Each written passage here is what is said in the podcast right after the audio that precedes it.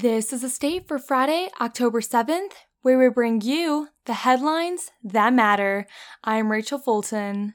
Today's weather forecast is predicting partly cloudy skies and much cooler with a high of 52 and a low of 35. Going into the weekend, it's going to be mostly sunny through, with Saturday in the high 50s and Sunday in the low 60s. For our first headline of the day, Focusing on city news, East Lansing Police Department's August use of force report reveals 66% of cases in which officers used reasonable force when encountering resistance were against black individuals 18 to 35 years old. The Independent Police Oversight Commission convened on Wednesday, discussing the six out of nine use of force incidents reported during the month of August, where the subjects were black males. Out of the nine use of force incidents, five incidents in which force was used were against black males under the age of 25. In addition, the Oversight Commission discussed a completed investigation into a complaint filed by Sean Flanagan, who alleged ELPD officers Jeff Horn and Brittany Monroe performed an illegal search and seizure of his nephew and his nephew's belongings after he had a seizure in front of Target on Grand River Avenue on May 23rd. The complaint investigation conducted by ELPD Captain Chad Pride found that the officers violated ELPD's exception to the search warrant rule as Flanagan's nephew did not consent to the search of him and his belongings, was not in custody, under arrest, or in need of assistance for the protection of his life during the search. The Flanagan investigation concluded the fair and impartial policing policy was not violated, along with code of conduct, assault and battery, false imprisonment, and harassment policies. After this complaint was filed, ELPD, joined by the East Lansing Fire Department, conducted training on city search and seizure policies and practices.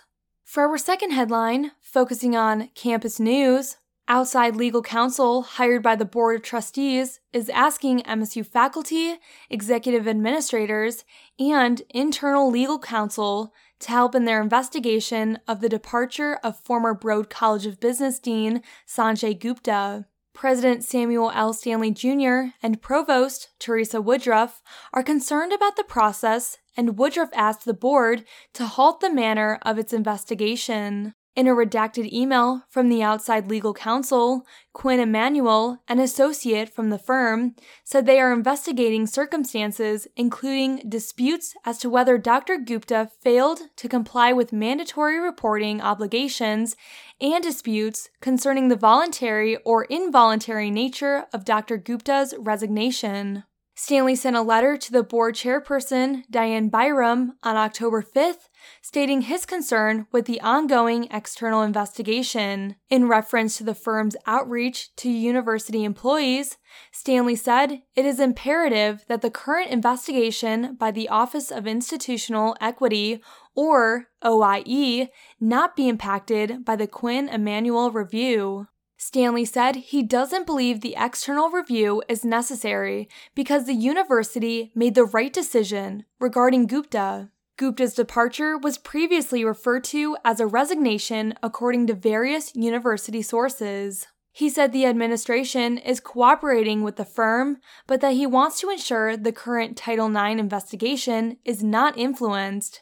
According to his letter, any employees who choose to participate in the review will be offered legal counsel by the university. The statement asked the board to end the investigation and engage in professional development and board training. If the board cares anything about this university and the people who work here, it will cease and desist with this investigation. It will do the job it is changed to do, and it will abide by its code of conduct, the letter said.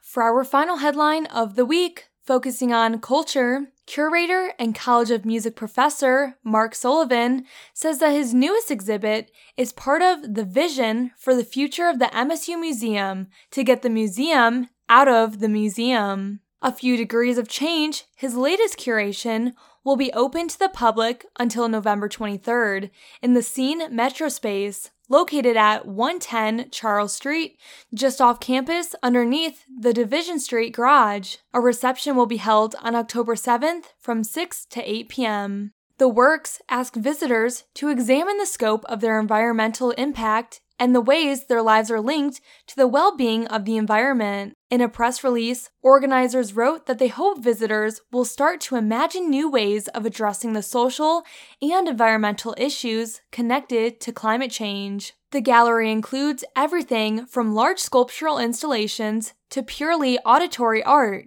created by graduates of the MSU College of Music, to the work of an artist who has developed a process that purifies human biowaste into ultra durable concrete or renewable dyes. Sullivan attempted to create a diverse collection that engages visitors across all ages and interests. This new exhibit is being offered in conjunction with the MSU Museum's 1.5 degrees Celsius exhibition, which opened in September and will run until February 23rd. We are not particularly interested in talking to people sitting in a burning house who think it's not burning, Sullivan said. We want to find out what we can do in the little bit of time we've got left to put out that fire.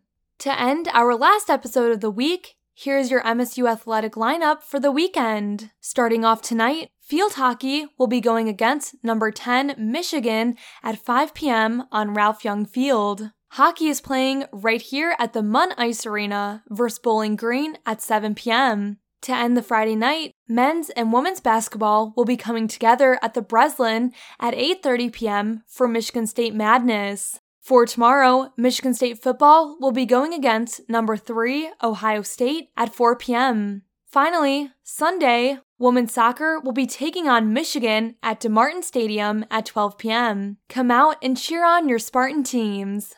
Thank you for joining us for The State, produced by the State News and Impact 89 FM. You can find us online at statenews.com and Impact 89fm.org, and we'll be back next week with more.